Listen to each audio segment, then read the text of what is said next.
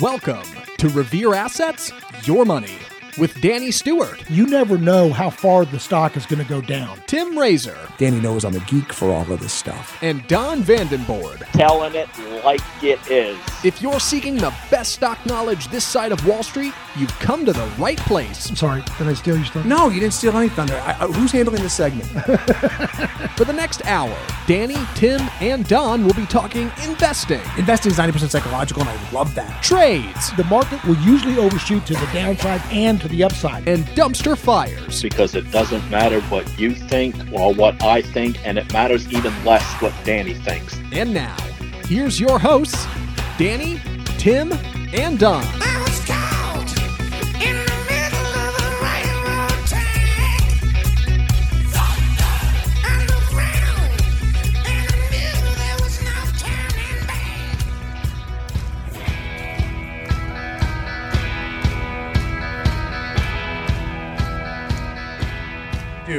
This show is going to be so incredibly awesome. Those were the words I uttered wandering down the vast hallways of Revere Asset Management this morning. And Danny goes, Why? Why is today's show going to be well, awesome? I thought you had a really good topic. so I I'm do. excited to hear about it. I do, but it, I, it's just it's going to be yeah. awesome because it's going to be awesome. I don't want to bury the lead, Zach. Okay. Yeah. So, and I want to get better uh, for the listeners. I want to make this a better show for the listeners uh, with the timestamp. So I'm going to tell you what I'm going to talk about. Okay. Oh, okay. You're gonna play into these. well, All right. uh, yeah, I want to talk about stuff. Right. So we're going to talk about in no particular order. Okay. I reserve the right to uh, forget, Ramble and forget, just forget go anywhere. No, I reserve the right to forget what the hell I'm talking about and then come back to it later. Okay. Um, 7-Eleven. We're going to have an in-depth discussion about 7-Eleven. 7-Eleven. Damn straight, we're going to have an in-depth discussion about 7-Eleven. Uh, then we're going to talk about ESG. You Okay. down with ESG? No, me. Did I hear a cat? Did I was hear a cat in the background? Anyway, ESGs. Then we're going to talk about uh, Twitter. I want to talk about bonds, not James, I bonds. Then I want to talk about uh, anything that Hunter wants to talk talk about. I want to talk about Don wants to talk about, I and Danny. Maybe we'll get to what you want to talk about, but um, we'll give the normal stock list. But I want to um, look. It's really easy. Let me just show you markets. Okay, I'm going to start with markets, and I'm going to ease into the show. Good place to start. Yeah, Yeah, uh, yeah. right. I, I want to give look. It, when you look at these charts, like Tim, there's a five minute chart. I don't really know what the hell I'm looking about. Look, markets are bad. The markets are ugly today, right? You're like, well, how ugly is ugly, Tim? They're just not fun. Like you're like Tim. The S and P's are only down three tenths of a percent. What is so bad about that? And I'm just like, look at this broad range. This is not fun. This is your mother-in-law has come to visit, but then she tells you she's moving in. She's staying. She's staying for a while. That's the level of fun we're not having here. And so look at this. Like this is just one big broad choppy range and nothing's happening except everything's happening because the ranges are violent. And you're like, "Well, Tim, that's cuz you don't own gold." And I'm telling you gold is violent too. You know, like gold, the inflation fighter. And and like, well, that's a good upward chart, but this this range is pretty violent too. It's a it's a $2,000 product, okay? And this is a violent. It's not breaking out, but inflation is super high, Tim. Inflation is costing Americans spending power every day. Didn't you read? It's like $5,500 a year the average American is going to be paying up in 2022. I almost said 2021. Uh, TNX. Look at this. Mortgage rates, Daniel. Mortgage rates at 5%. And before you old curmudgeons write in and tell me back in your day when you walked uphill both ways in snow to school, listen to me. You're- Skule. Skew. Skule. That's good. Rolled off the end. Yeah, I liked it. Yeah. Yeah. Your 18 and 25% mortgage rates are not applicable today. Okay? It's just not. The things that you faced in 1982, history does rhyme. I, I- no doubt about it. But the, but the problem is the Fed intervention is so new. Yeah. What the Fed has done, what, what's more important to understand, it, it's a doubling of the mortgage rate since last year or since the, bottom, the pandemic. Right. It is a doubling of the mortgage rates. That's what you. That's the takeaway. It's not historically low. That's like talking about Well, payments were still big because interest rates were so low. It made the pri- home prices go way up. When- so your yeah. interest rate was low, but you now you're borrowing an extra three hundred thousand dollars. when the old curmudgeons in the audience start talking about the historically low interest rate or, or, or Higher talk- rates. higher rates, and this is historically lower. You're nothing but Al Bundy talking about the touchdowns you well, used wait, to wait, score wait. at Here- Polk here's the thing. Uh, what- Thank, what- thank you. Well, but hang on. Yeah, okay. Why were interest rates so high back then? They had to kill inflation. They had to kill it. So if you're going to kill inflation now, if you're going to follow the playbook of how Mm-hmm. they did it, they're going to raise rates. These incredibly, listen to me now. These incredibly high interest rates might not be incredibly high to you, older person listening, but for the new home buyer, you're right now in in April of 2022, Mhm. you're shutting them out. And we need new home buyers. You can't you can't turn in my opinion, I'm editorializing here. In my opinion, you can't turn a deaf ear to them and say, "Too bad, so sad. I've got mine." We are an we thrive in America as an ownership society. We've talked about this. Getting new homeowners into the mix lifts every boat. It, it, it allows for a bunch of things to happen. Home ownership triggers a bunch of purchases. We are a spending economy. 70% of our economy is service based. You and me going out buying lawn care. Well, you go, I don't buy lawn care, Tim. I mow my lawn. I'm a Texan. My name is Danny. Okay, great. Well, you had to go buy the mower and you had to go buy the fuel and you had to go buy all the accoutrements that come with a lawnmower, mulching blades. And so shutting this group of people out right now is not going to be healthy for the economy. Well, Tim, housing is not a big sector in the S&P 500. Well, let me tell you, it punches above its weight, my friends, because of all the purchases it triggers. And it also then contributes to your tax base because of the school taxes that are paid, because of all the other as- associated fees. Like it's all coming down on these people. Like for the first time in a long time, home sales slowed in the Dallas Fort Worth Metroplex. Oh, really? Yes, they did. I did. didn't know that. Now prices, prices have not come down, but Yet. yet. Ye- I'm sorry, Dean. Did you say yet? Yet. Yet. Yet. Yet. It's like you put the put in Putin. Um, Ooh. it um, was okay. eh, Yeah. we try. Eh. Eh. So, uh, so look, this is this is a this is a very big deal. And then some some clients have been writing in and saying, "Hey, why are we not buying I bonds?" Well, government I bond. You know, like well, the, you got to do that on Treasury.gov, right? And so um, there's there's some. Everyone has a favorite I has a favorite bond fund. Okay. Bonds bond funds are tough though, and let me uh, let me, let me uh let me just come here and show you what the let me just establish what the rate is right now on a series I bond. 7.12%, okay? I think that's a little old. I think the newer ones are actually paying eight. A paying okay, well, you know, I'm only only as good as what the treasury is mm-hmm. giving me on Google. I could I could do better, right? I could have probably done a little more investigative journalism No, here. no, that's, that's close. I'm not a big J journal. They have the, it's a much higher rate than all other treasuries for sure. So, but how can mm-hmm. you at home take advantage of this? Because our work here at Revere Asset isn't just limited to our clients; it's it's to you, the the audience. We have curated over. Is this what episode number is this? Three ninety five. 395. 395. Yeah. Over 395 episodes since 2014, plus five videos a week. We have curated an audience. I wish, oh, do I wish every one of our audience members was a client, but they're not. But we've garnered an audience that actually recommends us without having to advertise, actually recommends us to their friends and family because they trust us and they know that we're giving them the best information, educational, and entertainment all at the same time, uh, cons- consistently since 2014. But you're not all of our clients, right? And so um, when we're looking at bonds here, these are really tough. Um, let me show you why bonds are tough. Okay, some of these, uh, I got the big features up there. I just watch them continuously.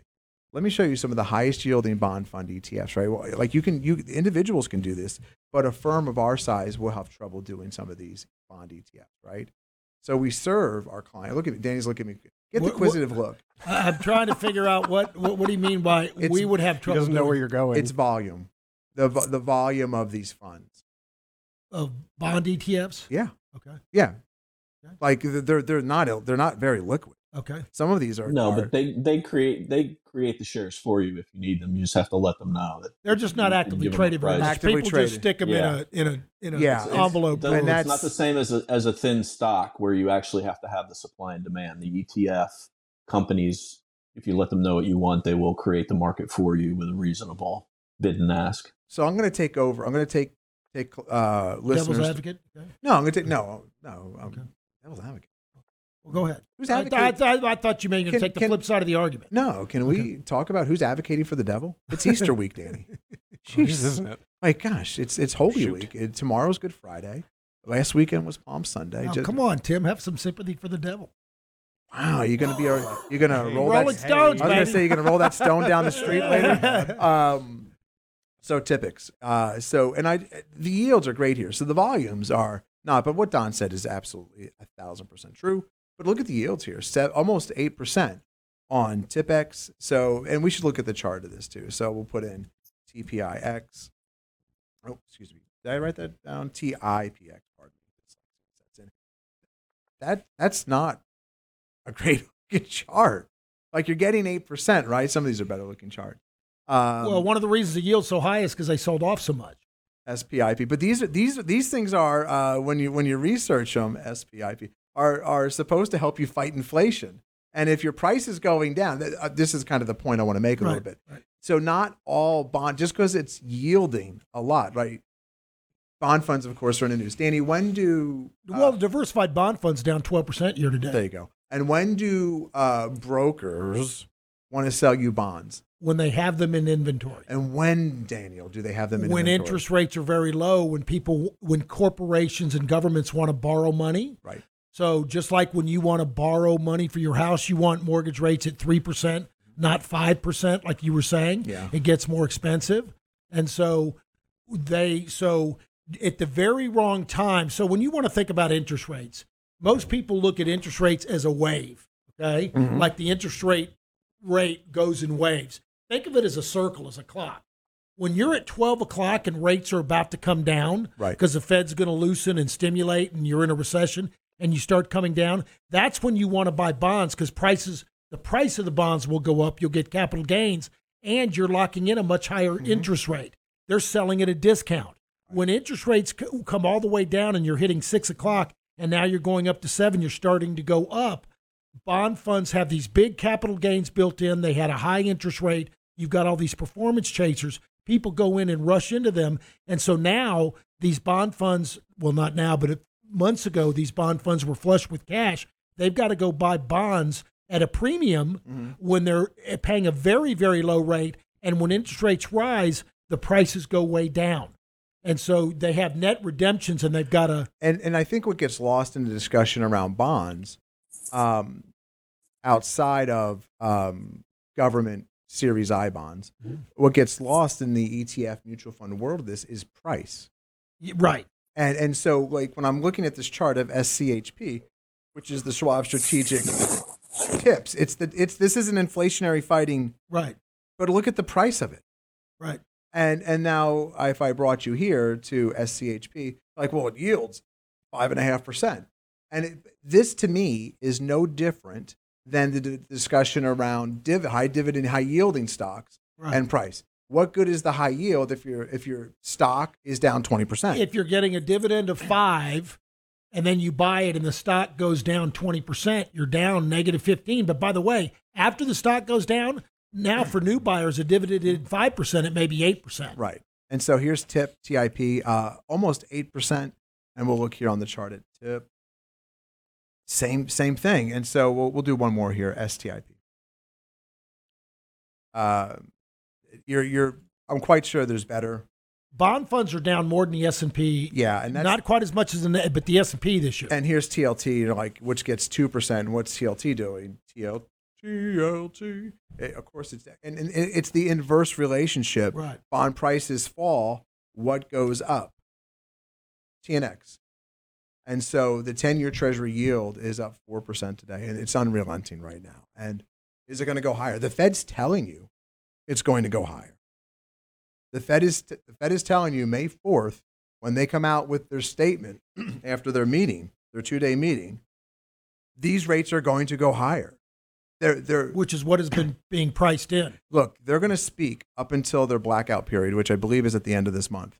Like they have to stop talking. Mhm. There are more Fed heads talking right now than like since the beginning of the month, right? Mhm. And there was one, I, don't, I think it was Bostic, yesterday said he believes inflation is peaked. now I want you to, I want you to, uh, and then we'll get to some. From the same guys that thought inflation was transitory for years and didn't think inflation would spike this year. I think they were. Well, that's a whole nother show. I don't want to do that show. Okay, Uh, okay. But I want to tell you that the, the, the I want to dissect. I'm just saying you're listening to someone that's been wrong for years. That's all. but, but but but they can be right. I, I don't. So can a clock twice a, a, a broken clock twice twice twice a day. Let, let me let, let me have sympathy for the devil. Okay. Okay. See what I did there? Yeah. Good. Good. Good transition. Thank you. Um, so I, I believe it was Bostic. If I'm wrong, uh, just look up Fed Fed speakers from yesterday, which would be uh, Wednesday. We're doing this show Thursday. Is today the 14th? May, uh, April 14th. 14th. Yeah, uh, because markets are closed Good Friday. So um, he says that inflation is peaked, Mhm. but but but but we need to kill inflation. We need to kill prices. Wait a minute. If you think inflation is peaked, that would say we probably shouldn't raise as aggressively as we're as we as we're talking about. See, like you're all like he's made a statement that feels off kilter to me, where okay, uh, we he Well, it may have peaked, but he wants to bring it down faster. I understand what you're saying. you're, going right. to kill. And, You're and right. what he's really saying is, you know what? We're a blunt force instrument. We're not a scalpel. We're a hammer. When in actuality, what we really need is a needle and thread. And that blunt force instrument is going to kill what? The economy. It's going to beat this Bostic is going to beat the economy into submission Mhm. until it can't breathe. Mhm. And then That's the Fed's history. Yeah. Yes, and then he will go. You know, we should probably pump a little inflation back into the economy. Mm-hmm. What do we- Create the bubble, then pop it. Create the bubble, then pop it. and how are we going to do that? QE5, and so QE5 coming soon to a theater near you. That's not where I wanted to go, but inflation has hit everything, right? And uh, Howard Schultz. Let's look at Starbucks. Well, can we talk about the I bonds first? Let's talk about the I bonds. Why you were on that topic? Oh, you want to go I bonds? Well, you How, how interesting is your I bond content? It's very short. It's very short. But is it interesting? Yes. Well, eh, look, everybody's talking about him now. You've got, I've got, I had three or four people call me up, a couple clients and a couple non-clients call me up and say, "Hey, what do you?" Because they're seeing it on CNBC right now. Zach missed my reaction. I, I'm I'm just teasing you. Please go ahead. No, so, so I had a, a client reach out and said, "How do you feel about I bonds, risk-free-ish, good return?" Because right now they're paying. I mean, if you're going to own a bond, they're paying a lot more Right. than other bonds. Here's the problem. Okay, you can only buy a ten thousand dollar piece per year. You can only buy Okay. a you can't buy a million dollars worth or five fifty thousand. You can't buy enough if you've got a decent sized portfolio to really make a dent. Now, if you got a thirty thousand dollar portfolio, sure, you, you can do some of that. But so that's one thing. Okay, you're limited to ten thousand dollars a year. Number two, you've got to hold them for a whole year before you get any interest. So if you don't if you don't hold them for a year, they'll, they'll that you don't get the interest paid. If you don't hold them for five years, they take back the last three months of interest. They claw that back. So really, they kind of want you to hold them. But just from a philosophical standpoint, and it goes to your point, which is why I want to bring it up. Inflation is the great variable. If you tell me what inflation is going to do, I can tell you whether they're a good buy right at this time. So hang on. So Oh, so rate. so you know you, this Fed guy said, "Oh, we don't have the inflation anymore." Did you see the PPI number come out yesterday? The Producers Price Index, folks, came out above eleven percent. So CPI is around eight. They said it's eight point one, but PPI is 11 mm-hmm. The Producers Price that means that it's coming down through the CPI next month. So look for a higher CPI number mm-hmm. than the eight number that you just saw. It's not getting, it's not slowing. They're full of crap.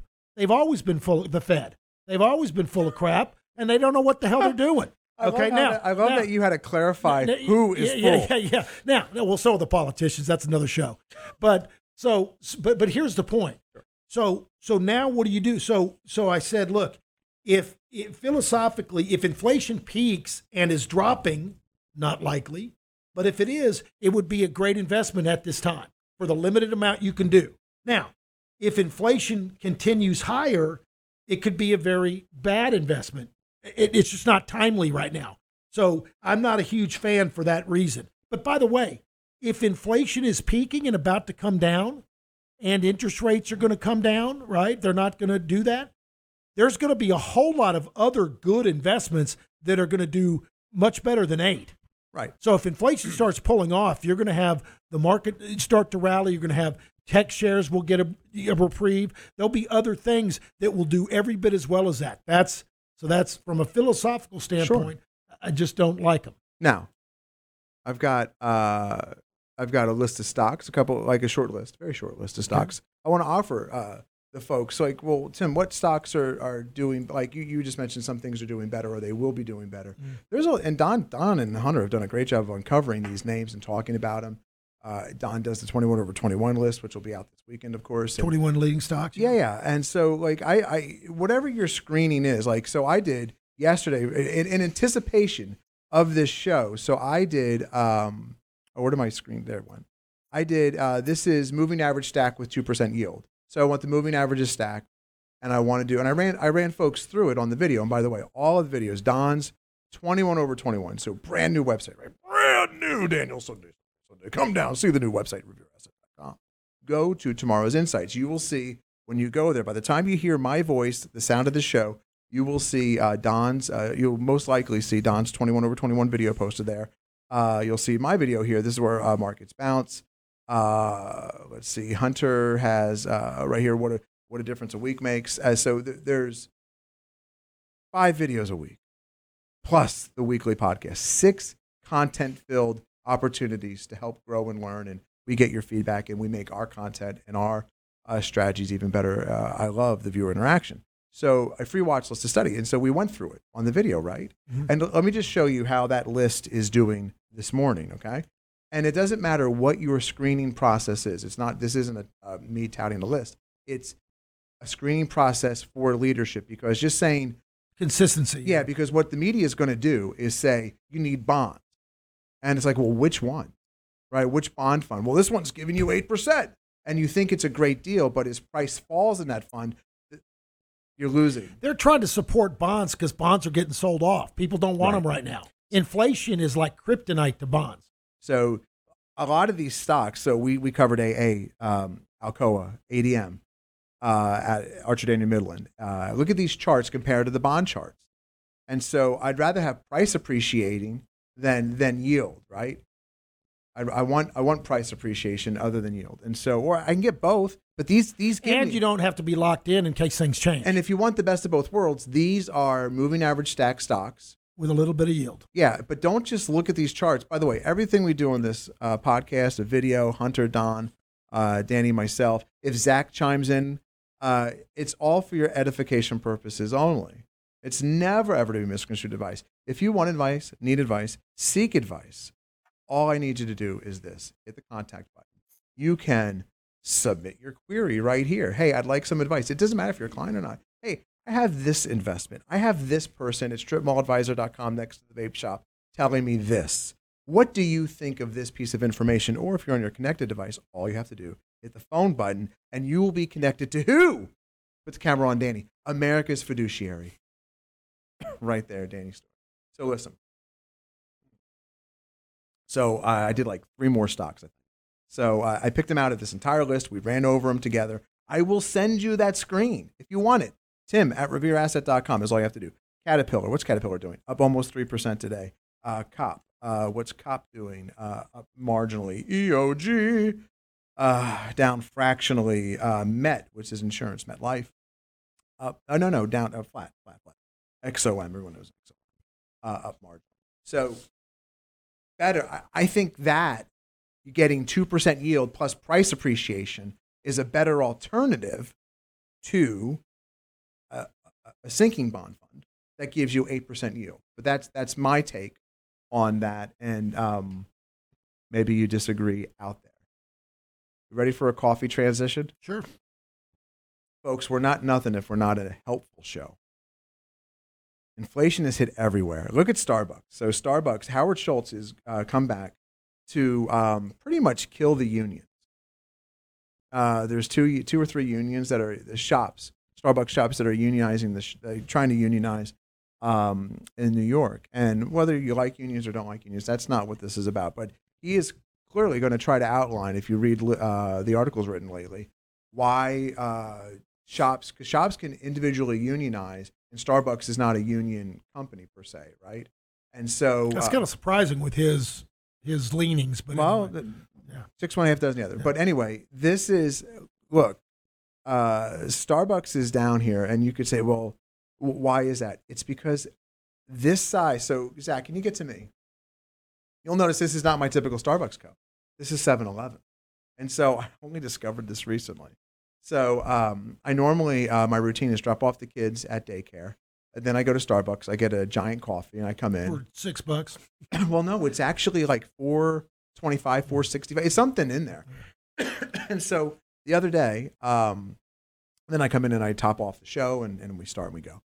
Um, the other day, uh, I needed to stop at 7-Eleven for something. I don't know what, and I remembered I have a rewards card with 7-Eleven, and I scanned it uh, as I got a coffee, and Tanya got whatever she needed.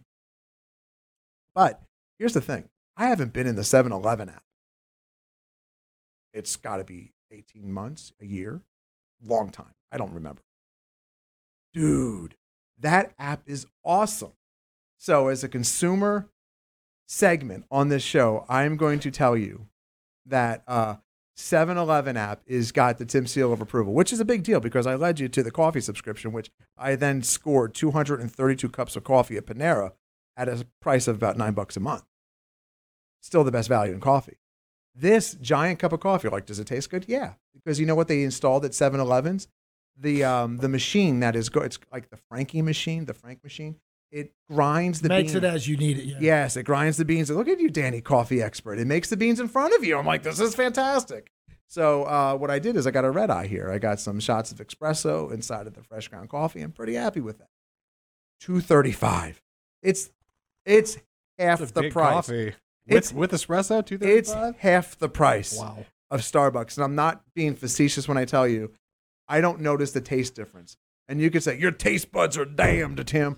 Doesn't matter. I don't notice it and I'm happy. But here's the thing about the 7 Eleven app the more you use it, I didn't realize this. I have like a, they're giving you fuel savings as if it's the Right, supermarket. Right, right. Didn't realize that. So I have like a 12 cent credit the next time I go fuel up Per gallon, yeah. per gallon. Then on this magical phone app, right? 7 Eleven phone app. Daniel, ready for your mind to be blown? Can we do a mind blowing Danny thing?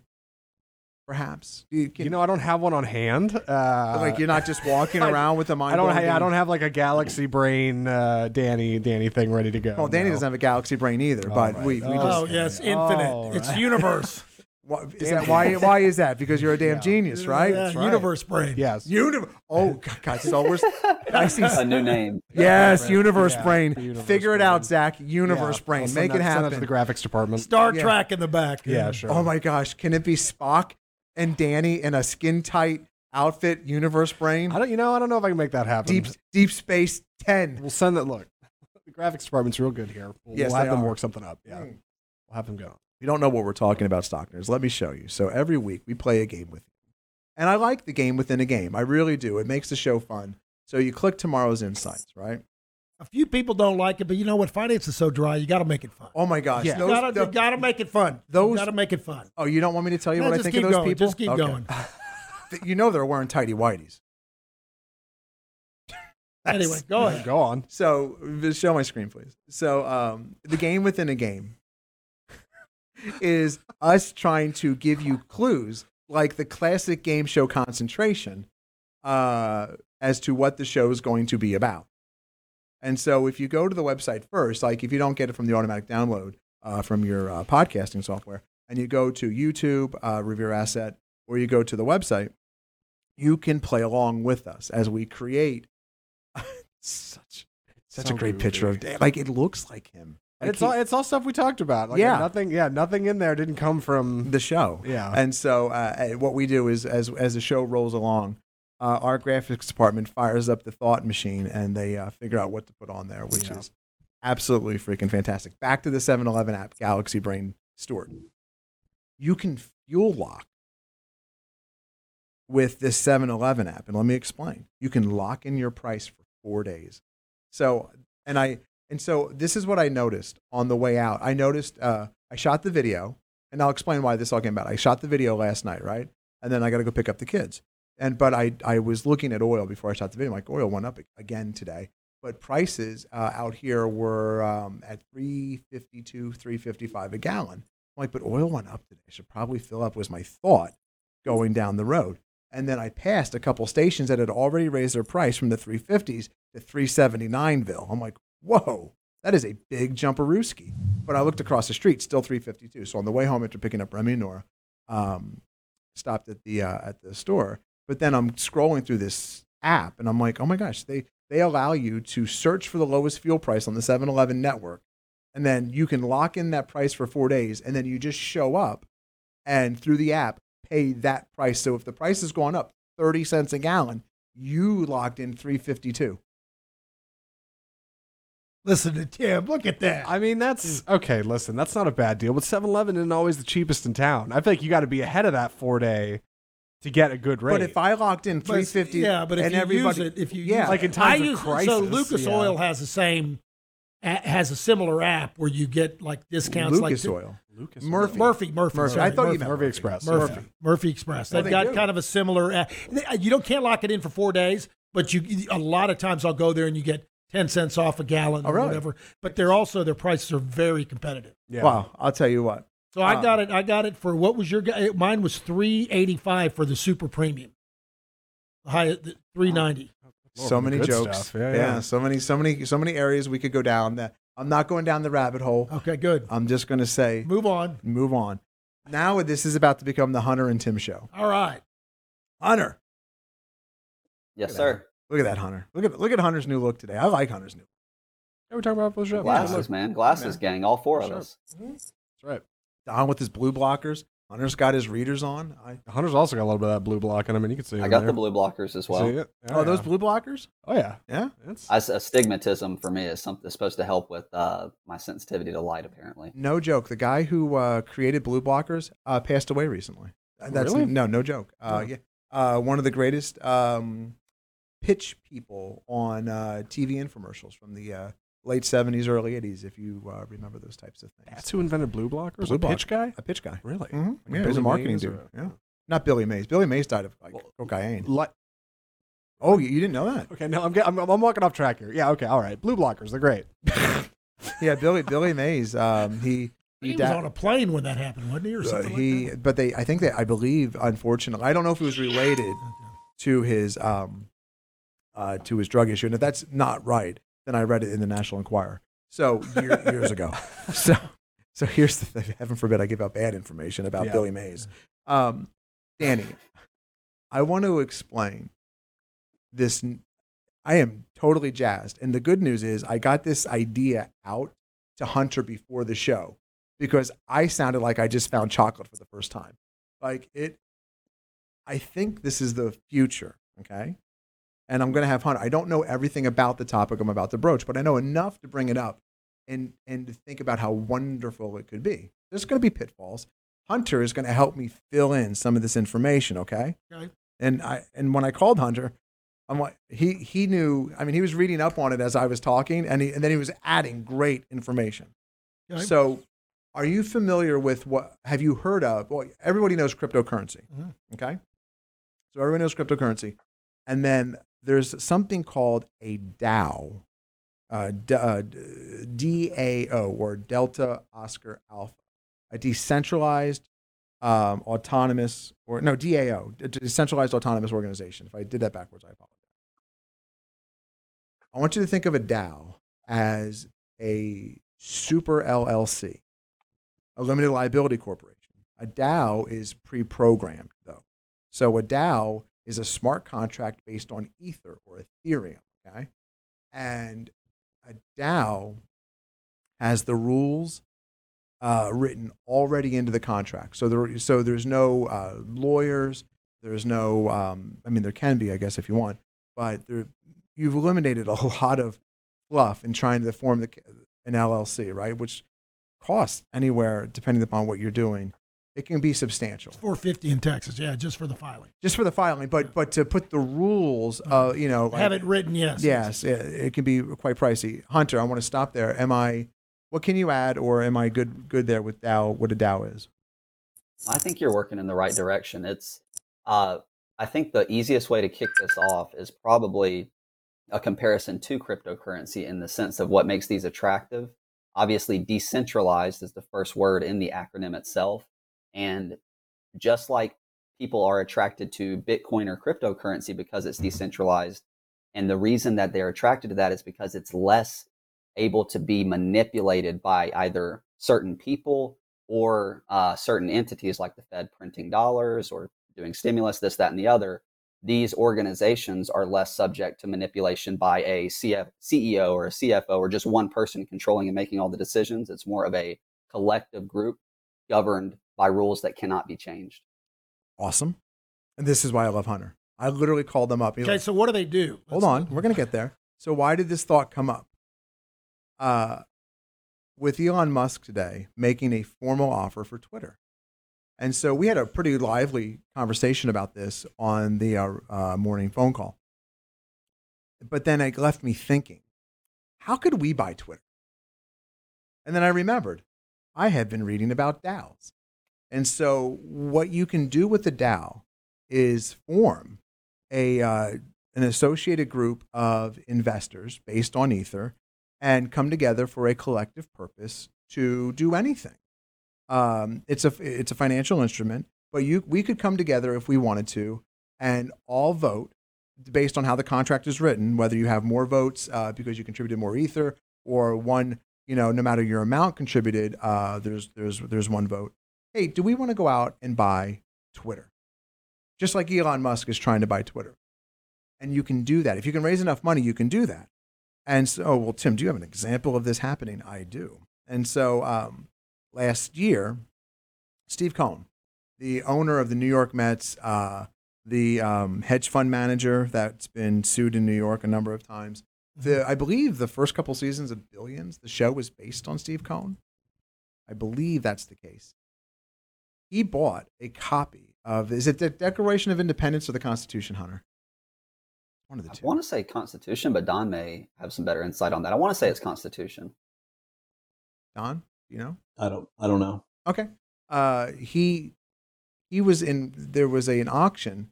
Like th- this document got put up for auction, Mhm. and a DAO was formed across the globe.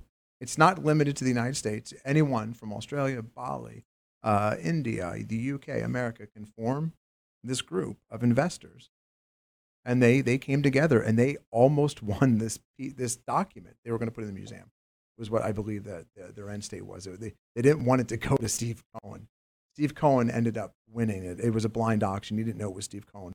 But the DAO was very public about their bid. And because they were very public about their bid, Steve Cohen knew what to bid more. To beat it, yeah. Yes, to beat it. And that's how Steve Cohen got this document. And so it got me thinking about the future of capital formation. And so when I first came to Revere, I, you know, hey, Danny, we should just do an ETF based on our strategies, or we should just do a mutual fund based on our strategies. And it's, or a closed end, anything. And it's always fees and it's hard. And not, not that regulators are bad. I, I don't like, there's regulations for a reason, right? Mhm, Yeah. Okay. But there's a lot of gatekeepers. And even if you have the best idea and the best strategy to get on a platform and it's pay to play and and do you like do you realize that um it doesn't matter if your broker is Edward Jones or um uh give me another one please. I just don't want to single out Merrill Lynch. Merrill, any any of the big brokers. If your mutual fund is on there and it's not a big household name that they need to have on there or their ETF, you're paying them big fees to be there. It's no different than shelf space at a supermarket. There are a myriad of right, wrong, or indifferent of gatekeepers to success as not only a purveyor of what could be the greatest ETF or mutual fund or strategy in the history of the market, there's also a bunch of gatekeepers on the other side, the investor side, right? With high fees and and you can't get to the best strategies because they limit them, right? Like Jim Simmons, uh, uh, the man who solved the market, right? What's he called, Hunter? Uh, what did you? We were talking about him uh, when I called you. What is he uh, known as? The Uh, that's algorithm. the the the. Well, I think I called him the algorithm lord, but he's the Renaissance yeah, founder of Renaissance. Renaissance Fund. man. Yeah, Renaissance fund. You can never get access to that. You might be able to crack the code as to what they're doing, but you can't get access to that. That algorithm's been running for years and has made millionaires out of people, but you're blocked off. And so a DAO, with the word decentralized, is a way for average investors and consumers to get access to capital formation. And the DAO could do anything, right? A DAO could back. Um, let's say that we have a um, a strategy, an algorithm that's running uh, that that's beating the market. We could give access to that through a DAO, and we don't have to go through an ETF provider.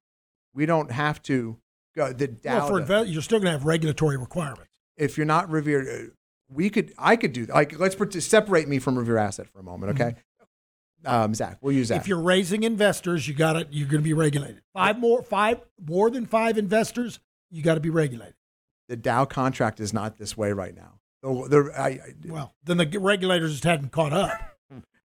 I mean, if you're raising Right. public money for investments, the the, the it's not public money, so the DAO is closed off. I, I'm not public I- money. I mean, if you're going out to people and saying, "Do you want to invest in this LLC? Do you want to invest?" And we're doing this for a purpose.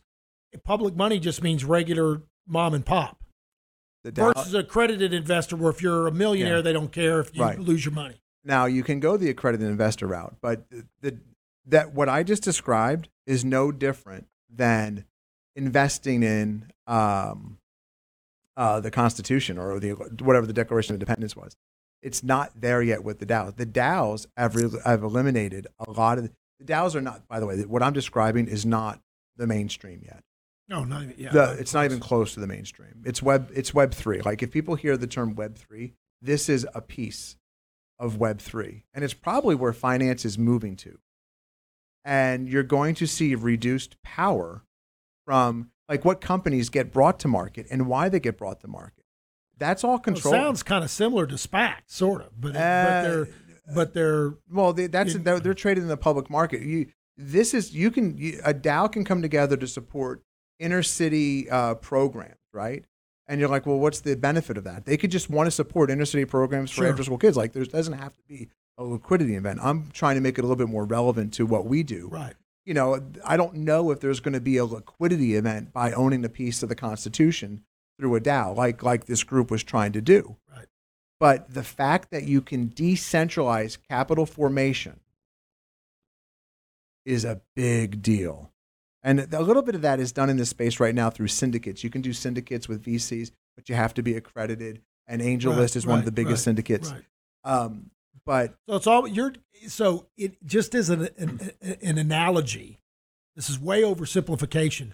It's almost like a GoFundMe with an LLC, like with an with an electronic entity. Yeah. That anybody can raise money. And Hunter had some money. really good thoughts. Hunter, can you fill in my huge gaps, please? Yeah, I'll put some color to this. So Yeah. Dan has some valid points too, and that was kind of some of my questions when I was looking at this. So really, and there's a good comparison that I'm looking at right now. I'm just going to kind of relay it. Um, so, for example, say a, a group gets together to form a charity or philanthropic type of uh, group, kind of like what Tim was saying, to support inner city foundations, right? And so, what governs these organizations is the contract code itself, which once it's established cannot be edited or tampered with. And so, what makes this a little bit different than, say, just your standard 503B or your charitable organization is you can actually, the code itself is what distributes the funds. There is no human involved in paying out these philanthropic funds or if it's an investment, paying the profits to the shareholders. It is literally automatically paid out so that it avoids any potential manipulation. It avoids the human element. Uh, so therefore, the code is completely public. Everybody can see it. Everybody knows exactly what's happening. Everybody knows exactly where every dollar is going and knows that it's going to happen uh, precisely as the code or the contract says it will. There's very, it removes a lot of the human element uh, involved with a lot of these the distribution of funds, the distribution of philanthropic funds, or Well, yeah, and, and, and, and, more and more important, and also to go along your lines, the board of director, the board can't go change it and edit the rules later. correct. So that's It that's really what you guys are saying. Yeah. Okay. and that's what that's what makes this interesting. And they do have a few examples here as I'm looking through this article. Uh, just this is one example: a freelancer network where, say, a group of 500 freelancers across the world come together to form a DAO, right? Well, they then pull X amount of funds, whatever the membership is required, uh, as stated in the contract, for office spaces and software subscriptions around the world. This is just an example here. Uh, so there's there's certainly some advantages to it, and like I said, I think it the simplest comparison of what makes this interesting and attractive is the same exact reason that Bitcoin is interesting and attractive to people is you're eliminating the possibility for a lot of human manipulation. It's decentralized.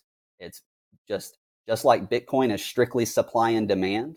This is strictly governed by a smart contract that cannot be changed, cannot be edited. It's just like a company's corporate documents, but in this case, it is finite, concrete. It's done. Once it's once it's established, it cannot be changed at that point. So it's uh it is it's extremely interesting in the sense that like like Tim has said, uh, and we talked about this a while back with the the IPO system being broken. I know this isn't necessarily a replacement for that, but this is a place where investors can get together by using Ethereum and they could go out and they could buy a private company in this sense, or they could buy a public company using this uh, this entity. So it's it's extremely interesting just taking that decentralized approach and applying it to an organization or a actual business entity as opposed to opposed to just a currency.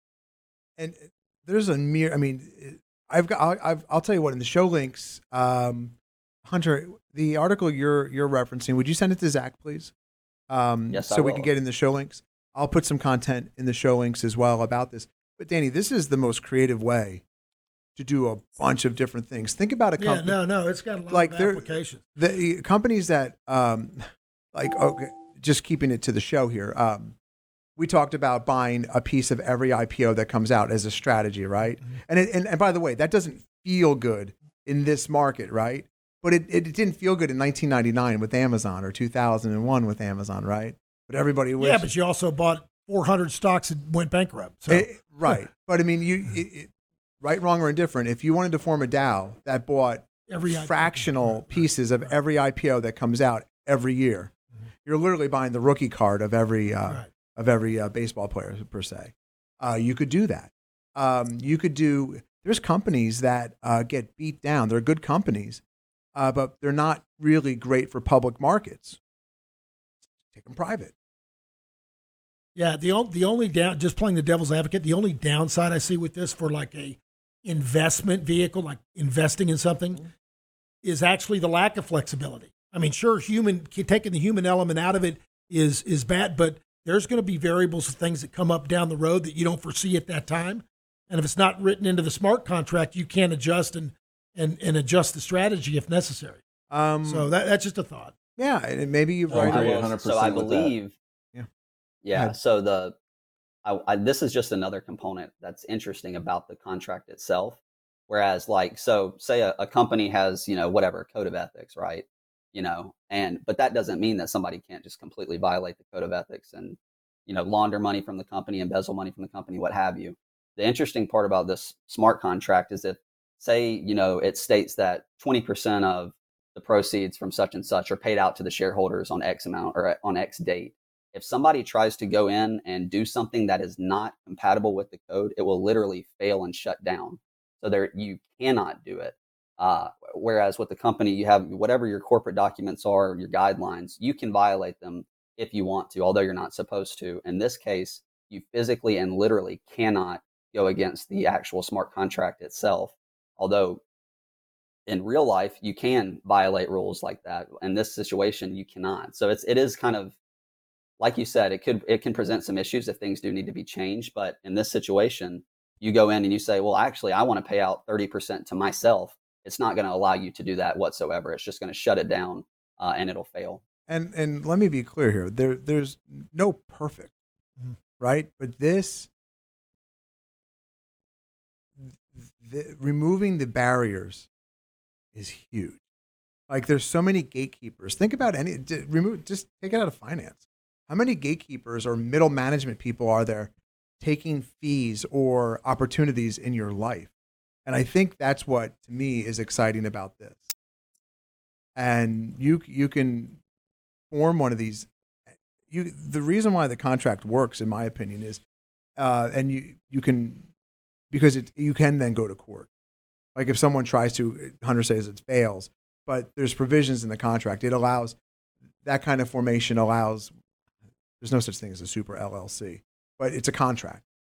And that and contracts are enforceable in a court of law and so it's not the wild i don't feel like this is the wild wild west now maybe it is maybe i'm maybe i'm misinformed maybe i'm ill informed but the more I read about this, the more exciting it seems to me that this is where what's the what's the Wayne Gretzky uh, thing? Skate? Go to where the public puck's going to be. yeah, I I think that this is where a lot of things are going to happen. yeah. Let me give a quick example, then we can move on to the next topic. So, so if you you you create this DAO Mm-hmm. to buy some technology, something that you think is the wave of the future, right? And it's doing really well, and all of a sudden, there's five years later, there's a new technology that comes out that's really going to just make yours irrelevant. But you you're you've got a profitable company; it's a cash cow now. If that company could switch gears and either buy the new technology or, or make a change or do something, then it can survive. Well, if you have that coded in, hard coded in, I think then you can't. I think you can vote. I think there, there's provisions All right, where well, you can put a vote to the members of the DAO, and it could be as as simple as, hey, uh, you know, majority rules. Okay. And so, and there's no super. You can you can build in super voting or not super voting. You can. So you can still change and adjust management. I'm Okay. pretty sure you Okay. can. Yep, And you can structure it with voting. You just Yeah. can't you can't go in and alter the contract okay. at all. So there there is a component.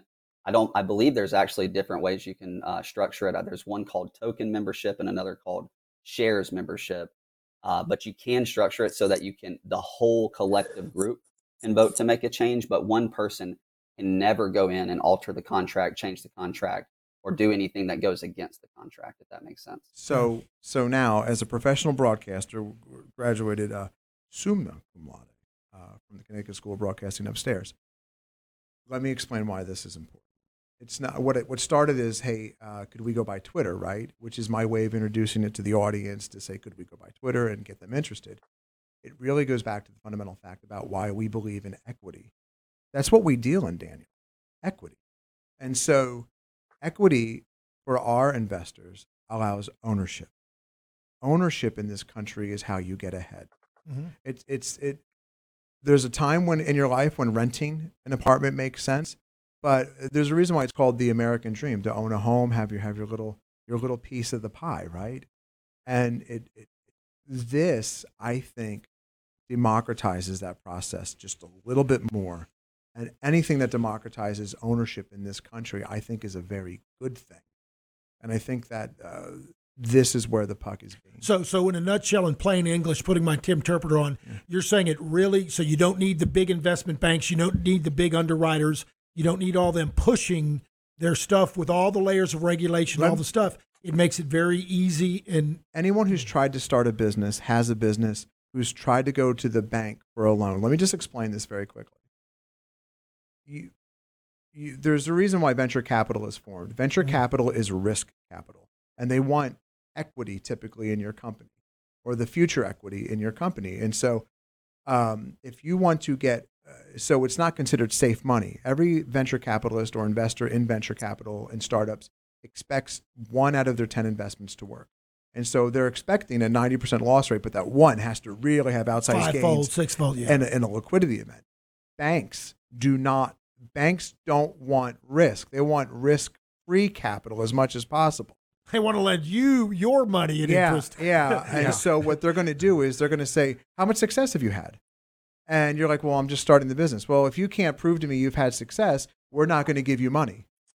Well, wait a minute. This is backwards. It- It's no different than uh, I need a job. Do you have an experience? No, I'm brand new. I need a job. Well, we only hire people with experience. Well, how the hell am I supposed to get experience? I don't know. Figure it out. Go get a job. It's that circle, right? And so now you're giving you're giving founders, you're giving people who might be shut out or marginalized by the banks an opportunity. And that provides ownership. And that is one of the greatest things we can do as a society is give people equitable opportunity. And I'm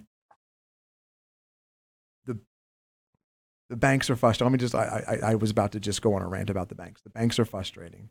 And anyone who's been down that road uh, understands exactly what I'm saying. And anybody who had to deal with the banks in 2008 in the housing crisis and, and the lack of empathy in customer service and, and the nefarious actions of certain banks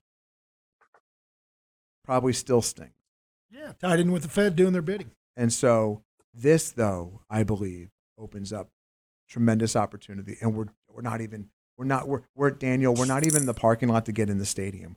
We're just online right now buying tickets to the game, and that's how early uh, this all is. And I hope you found it interesting because uh, the links I'm going to put in the show notes, uh, Hunter's going to send as well, are super worth, I believe, your time in just thinking about capital formation and the democratization of information. So with that, let's transition Hunter to stocks that are actually in the market right now that look good. Yeah. So I'm actually going to do something a little bit different today in the sense that my segment today is going to be the cup and handle segment. I'm going to go through uh, two sectors that have a nice cup and handle, uh, two stocks that are picking up a cup and handle, and then one commodity that has a big, big, big long term chart cup and handle. So, first chart, Tim, will you pull up XLB? And why is the That cup is- and handle? I was about to say, why don't you explain and the cup and handle and what, what the handle does to the cup shape? Okay, so obviously a cup. Imagine a big saucer, more or less. And I, Right, right. sadly, my MarketSmith is not working, so I'm gonna have to pull this up on TOS. But uh, XO, XLB is what I'm looking at right now. I'm not sure, Tim, if you have that chart up. I do. I do.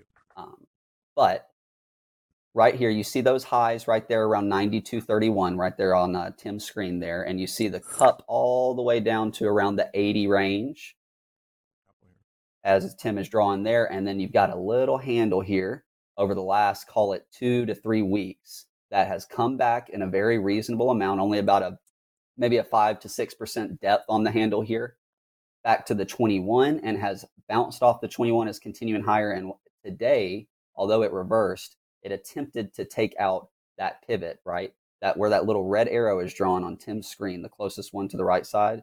It attempted to take that out today, but has come back in.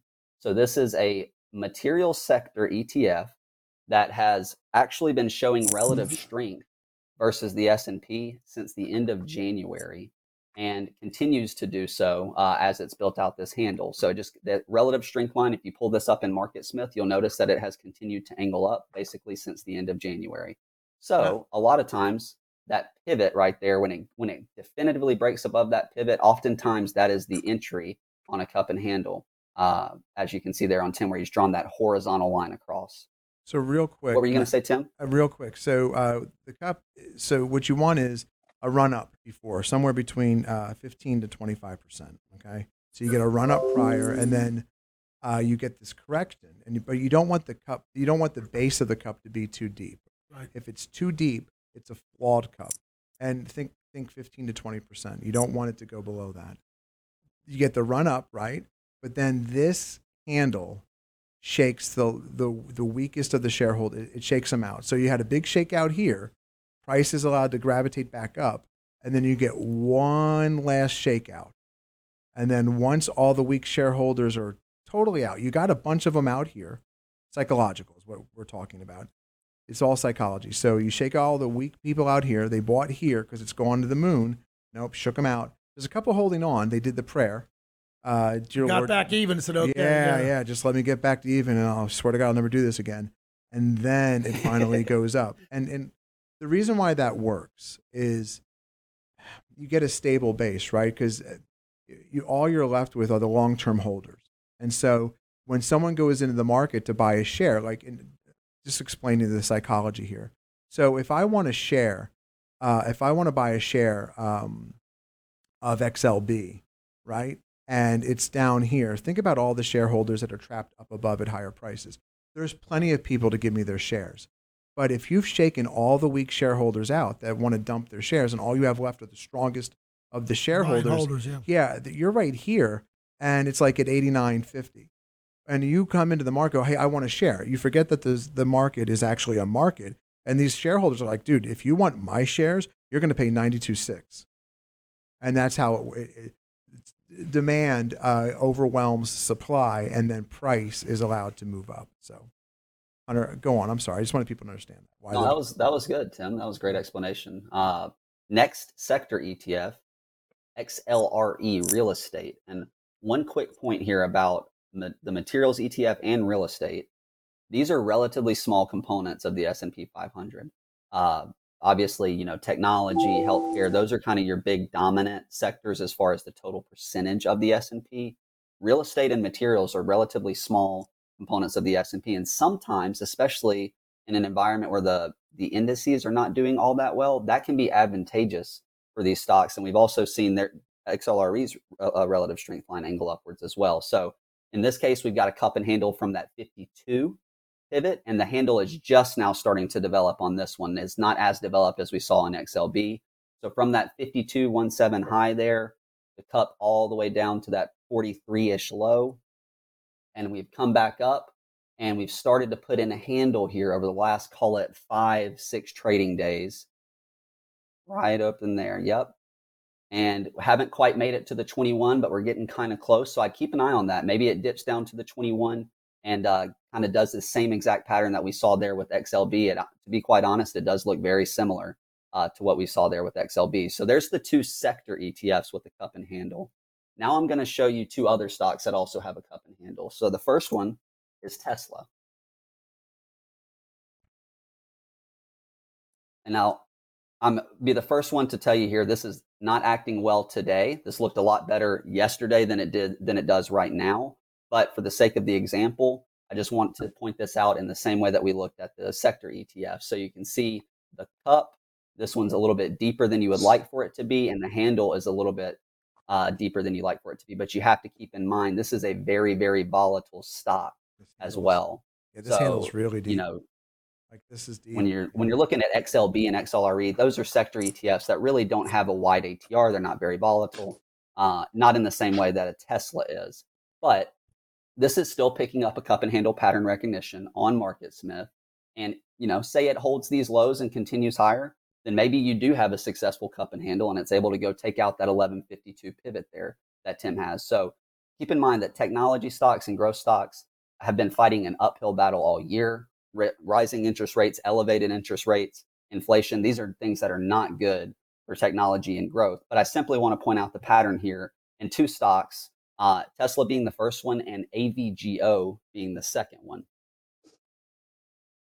So Broadcom also very similar to what we looked at kind of with Tesla there, a little bit deeper on the cup and with the handle, but cup and handle still intact, same type of thing. If it can't hold those these recent lows, then this is probably going to invalidate the pattern. But it's worth noting that Broadcom, uh, while semiconductors have been very, very bad over the last couple of weeks, Broadcom has managed to act much better than its peers. Now, that, does that mean that it's ultimately going to go higher? I don't know. But the point is, this is a stock that has acted better than pretty much every other stock in the group. Um, you have to keep in mind that the sector is really not being your friend right now, but it does have a cup and handle pattern recognition. Same thing with Tesla. It really needs to hold the recent lows from the last couple of days for that to stay relevant. If it doesn't, then it's likely that that will be invalidated. So, last chart. And Tim, if you can pull up a monthly of GLD, this is the cup and handle that everyone can see. And I'm going to try and pull this up in MarketSmith along with you, but I don't know if it's going to work. But you can see this. it's a very, very long term chart. As you can see, those highs back all the way to 2011. We come up at that 194.45 pivot, had a nice pullback from basically to 194 to about 176 or so, I believe. And now we're starting to come up on the right side of that handle, just like we saw with XLB. Uh, and this is a chart that has been pointed to many, many, many times. Uh, and you know, we're looking at a monthly. So you know, you look at a weekly, you look at a daily. It's you can't necessarily see this, but it does look like it's beginning to potentially play out uh, here on that cup and handle formation. So it's still about, I'd say, what is that, five percent or so, six percent below that pivot, but it is starting to hook back up, just like you would want it to see. You see some volume increasing on the to the upside there on the bottom of Tim's screen as well. So I just wanted to kind of do something a little different, talk about a technical formation here uh, in, in a variety of sectors. We're talking about materials, we're talking about real estate, gold, electric vehicles, and semiconductors. And so there's five different cup and handles, one of them on a, a much longer time frame and the other one's on a daily. Uh, but I just wanted to put that out there for the viewers to do something a little bit different today with my segment. But that's all I got today, man. I like it. I liked it a lot. Uh, Don, do you have the video tonight with the 21 over 21? Yes, I do. Oh, awesome. You want to talk about it, or do you have something else you want Sure. to mention before? Uh, Uh, I Before got two go things down. to talk about. The the the twenty one twenty one has uh, a couple of changes in it tonight. Uh, there's been some that would have been dropped off earlier in the week that have made decent comebacks, and some that have lagged later in the week that are threatening uh, to be dropped off. So tune in tonight for the updated twenty one twenty one list. The sector I wanted to focus on today is the defense sector, and there's three ETFs I want to talk about, and then five stocks within those. But before I get to that, I want to talk about DAL, uh, Delta Airlines. You can show bring up a chart of that. Delta reported earnings on Thursday, and it was a big surprise to the upside, uh, saying that they're actually believe they're going to make money in the upcoming quarter, and it kind of uh, lit a fire under the airline sector and really the reopen slash travel sector. Uh, this is something we're keeping an eye on. You can see that DAL also made a higher high today, which is a Right. day two higher high after a gap up uh, in a daily chart is definitely something to pay attention to. We've talked about that a couple times. Uh, wouldn't be surprised to see it pull back a little bit here as it comes into overhead, but um, DAL definitely uh, a leading chart in the airlines uh, based on their earnings reports. And PEJ is a broad reopen slash travel ETF uh, that's benefiting a little bit from that. I like the diversity in this ETF. It's under the 200 day moving average, but I've got an alert set above that 4883 level, which is around where the 200 day moving average is. So free open slash travel, stocks are really going to uh, perform well. This uh, is an ETF, is a, is a way to play them as opposed to Jets, which is just a pure uh, name for what it is, a pure airlines ETF, which, which was rejected today at the yeah, at the 200 day moving average. So back to the defense sector, the three uh, ETFs I want to talk about. The first one is ITA. Now, the the bad thing about ITA is that it is 40% dominated by Raytheon and Boeing. RTX, which has a very solid chart, and Boeing, which has been a laggard for quite a long time. Um, Boeing did, however, put in a stochastic buy signal. We've been using these. Uh, I've been talking more in my videos about these. You can see it on MarketSmith. Uh, so if you're bottom fishing and you get a, a, a stochastic turn off the bottom, it's kind of similar to MACD. Uh, that's one of the benefits uh, if you're bottom fishing, and if that coincides with a moving average that you're coming through, that's that's also a, a good signal. So uh, this the, after those two, it's it's kind of diversified among the leading uh, defense stocks. XAR is the second one I wanted to talk about. This one is very evenly distributed between four and five percent out of a bunch of uh, leading stocks and has no Boeing in it. So big difference in the way that uh, these two ETFs are constructed. The third one is DFEN. This is a leveraged uh, ETF, which will give you a little more uh, obviously a little more juice for your money. Uh, the, and then the five stocks that I want to talk about, we, we already showed Boeing and RTX, but all of these, in addition to RTX, all these other four have very good charts. Northrop Grumman, NOC, uh, Harris, LHX, LMT, Lockheed Martin,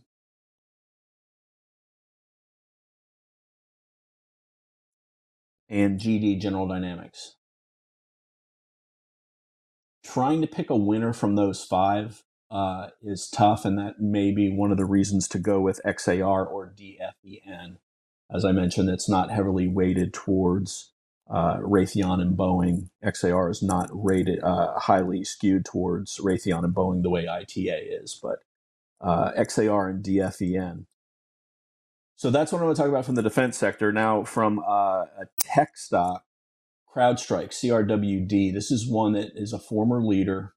We know a lot of the former leaders will not lead on their way back up when the market corrects itself or when the market is finished correcting. But cybersecurity is uh, is one of the sectors that has survived the tech carnage relatively well, certainly better than uh, semiconductors the way they've been acting recently.